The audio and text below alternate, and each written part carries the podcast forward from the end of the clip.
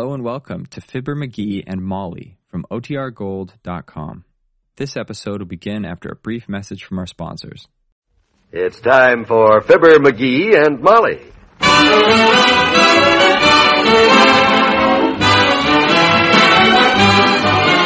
Every weekday at this time, NBC brings you Fibber McGee and Molly transcribed. The show is written by Phil Leslie and Len Levinson and directed by Max Hutto.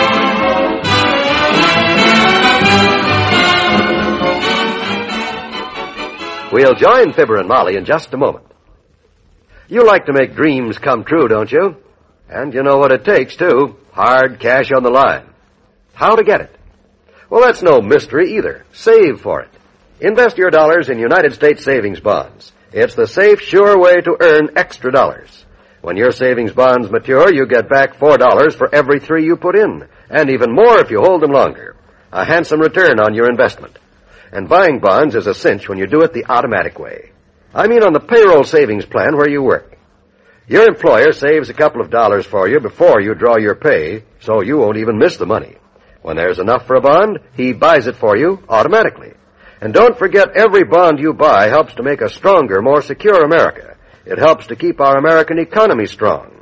There's no substitute for safety and security, and you are assured of both with your purchase of United States savings bonds on the painless payroll savings plan.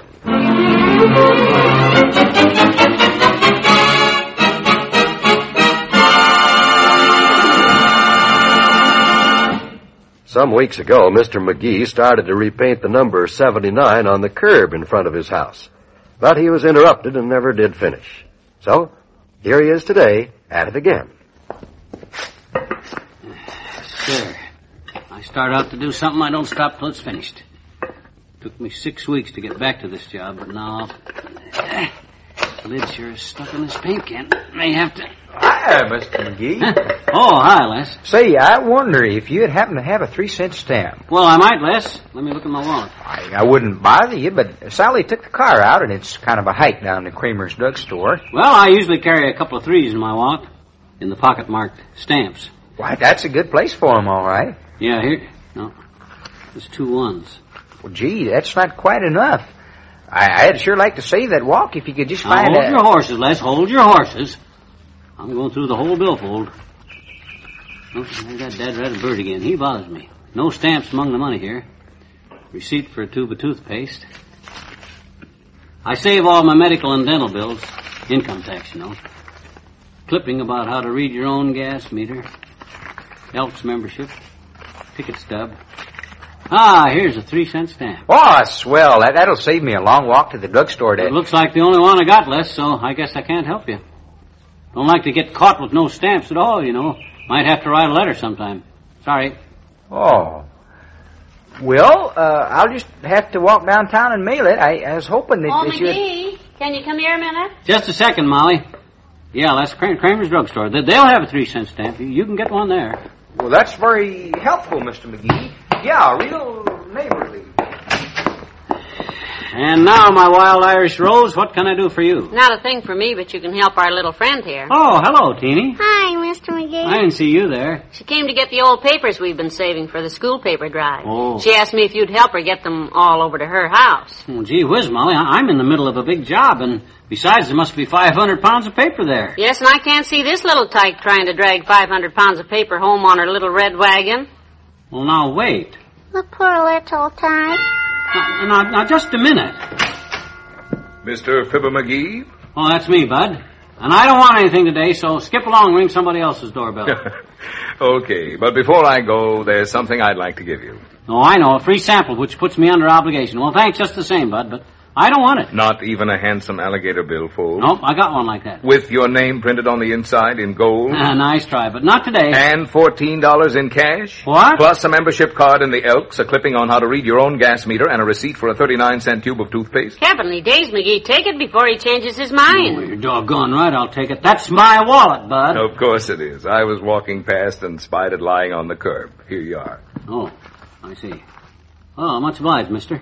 You must think I'm awful. Yeah, he must. Now, hush up, Teeny. It was mighty nice of you to return it, I'm sure. Oh, not at all. That's the way I'd like to be treated myself. I try to operate on that theory. you know, do unto others. Well, we certainly thank you. Say, uh, won't you come in and have a cup of coffee or something? Uh, yeah, use the phone or, or anything. No, thanks. I have to run along. I got a little glow out of returning the wallet, and that's enough reward. Goodbye. Well, any time I can return the favor, you, you just let me know. Not to me, Mr. McGee. Just pass it on. Well, isn't that nice? He's a fine man, McGee. Yeah. Lives by the golden rule. I really admire that man. You know, it isn't easy to live by the golden rule these days. Oh, I don't know. Well, do you? Could you? Why, of course I could. Of course you could, Miss McGee. Sure. What's so hard about that? For how long? Ten minutes? No, for a whole day. Yeah, for a whole week. Yeah, no, no, no. Wait a minute. A week is. Well, okay, okay, for a week. Let's get this straight, dearie. You think you can live strictly by the golden rule for one whole week? Starting when? Starting right now. Might as well. Oh, boy. Does that mean you're going to haul all those papers over to my house in my little red wagon, Mr. McGee? Who doesn't, hmm? Why, no. Whatever put that idea into your little noggin? McGee, the golden rule. Remember? Yeah, but that don't apply in the... Uh, well, that's what I say. Come on, Teeny. Let's get at them papers.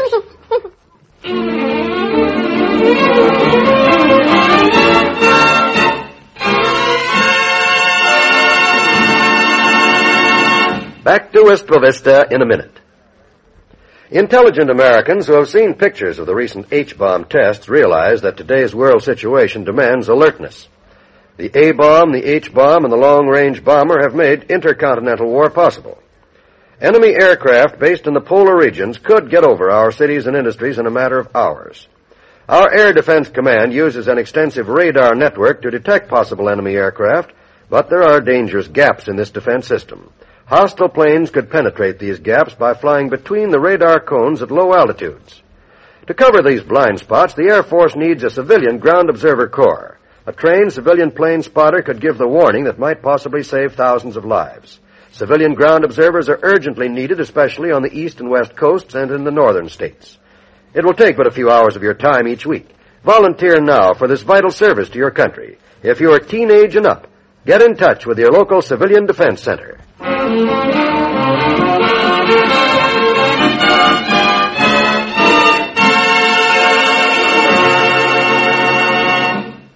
I told Mabel Toops and Monica Miller about you going to live by the golden rule for a week, McGee, and they think it's just wonderful. Yes, and I'm going to keep in practice from now on. That's the spirit. You betcha.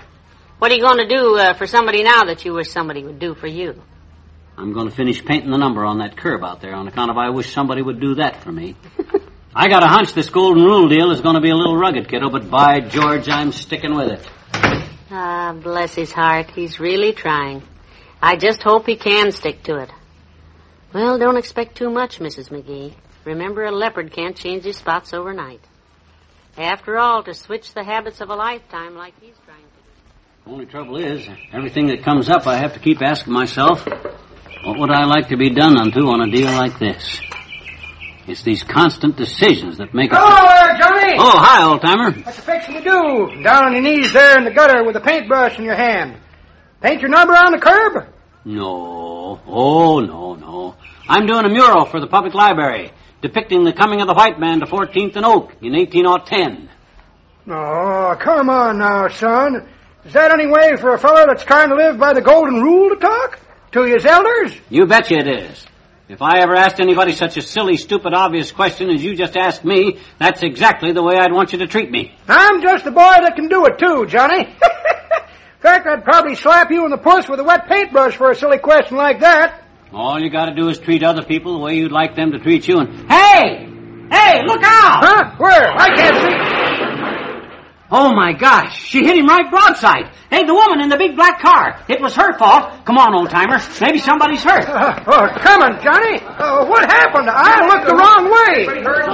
McGee, you, you saw it. What The woman in that big black car made a left turn, right into the little green coupe. She never gave a signal or nothing, and he had the right of way. Oh, And furthermore, young man, I had the right of way. Didn't you see me signal? No, did did you make a signal? I certainly did. Kind of dizzy. I bumped my head. Here, here, fella, here. Don't wander off. You, you feel all right? Yeah, yeah, sure. What town's this? yeah. You better get back in the car and sit a while. You, you've been kind of shooken up. Nonsense. He's probably been drinking. I'd like to smell your breath, young man. And while you're at it, Mrs. Whatever your name is, you might like to get a whiff of your breath, too. Well, I beg your pardon. Beg his lady, you run into him. I saw it. He had the right of way, and you didn't make no signal. That's not so. I was in the right. Surely some of you others saw it happen. Ah. McGee, come here, McGee. Hmm? Say, I just recognized that woman. It's Mrs. Johns. She's the wife of the county commissioner, and they're both big society wheels. Oh, she's such a big wheel. Why didn't she swing it around and miss that poor kid's car? Look at the. Hey, hey! Cut that out! Don't pull them apart. Wait till the cops get here. Well, the lady just wanted to see how bad her car was hurt, Mr. McGee. Hey, Les, this young fellow looks kind of beat. Let's you and me help him into my house. Well, let him lie down. Hmm? Oh, what do you say, young fellow? Huh? Oh, oh, I'm all right. I, I'm on my way to Springfield. I, I got a job waiting on. Oh, McGee, catch him. He's fainted. Oops, oops, I got him. Les, old timer, grab his legs. Uh, grab him, Les. We'll carry him into our house. Careful now, McGee. Really now, aren't you two taking quite a risk here? What do you mean? Well, you don't know who this stranger is.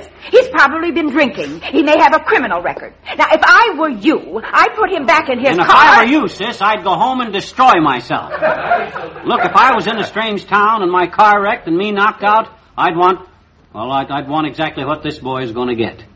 A little thing called the Golden Rule. Right, Molly? Right, only let's not stay out here making speeches. Let's get him in the house and phone Dr. Gamble. We got him, Miss McGee. We'll carry him in. Uh, we'll carry him, daughter. And hey, Johnny, uh, when you stooped over there, you dropped your wallet, son. Huh? Oh, thanks. Molly, lock this wallet up, will you? That's how this whole dad-ratted thing got started.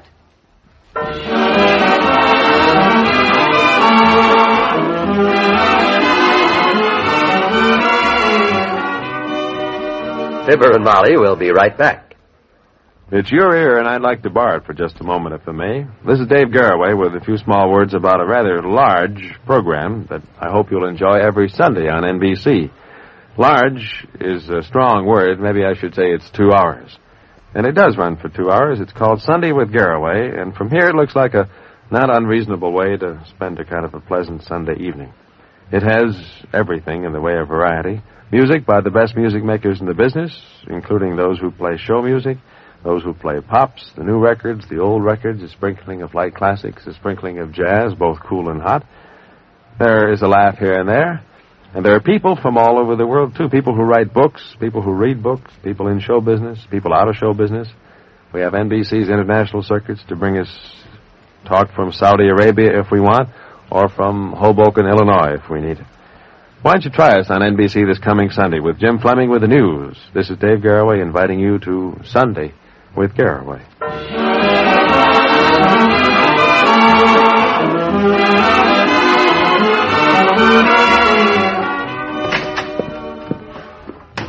That you, McGee?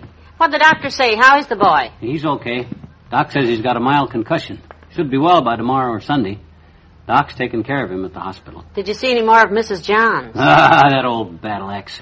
All she's worried about is her busted bumper and fender.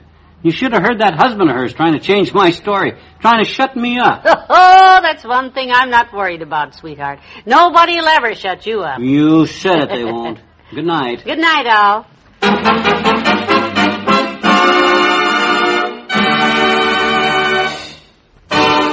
NBC has brought you Fibber, McGee, and Molly transcribed. With Bill Thompson as the old timer, Bob Easton as Les, Marvin Miller as the man who returned the wallet, Lee Millar as the boy, and Gail Bonney as Mrs. John. On Monday, Fibber's attempt to live for a week by the golden rule will lead to further complications. This is John Wald urging you to be with us again on Monday night.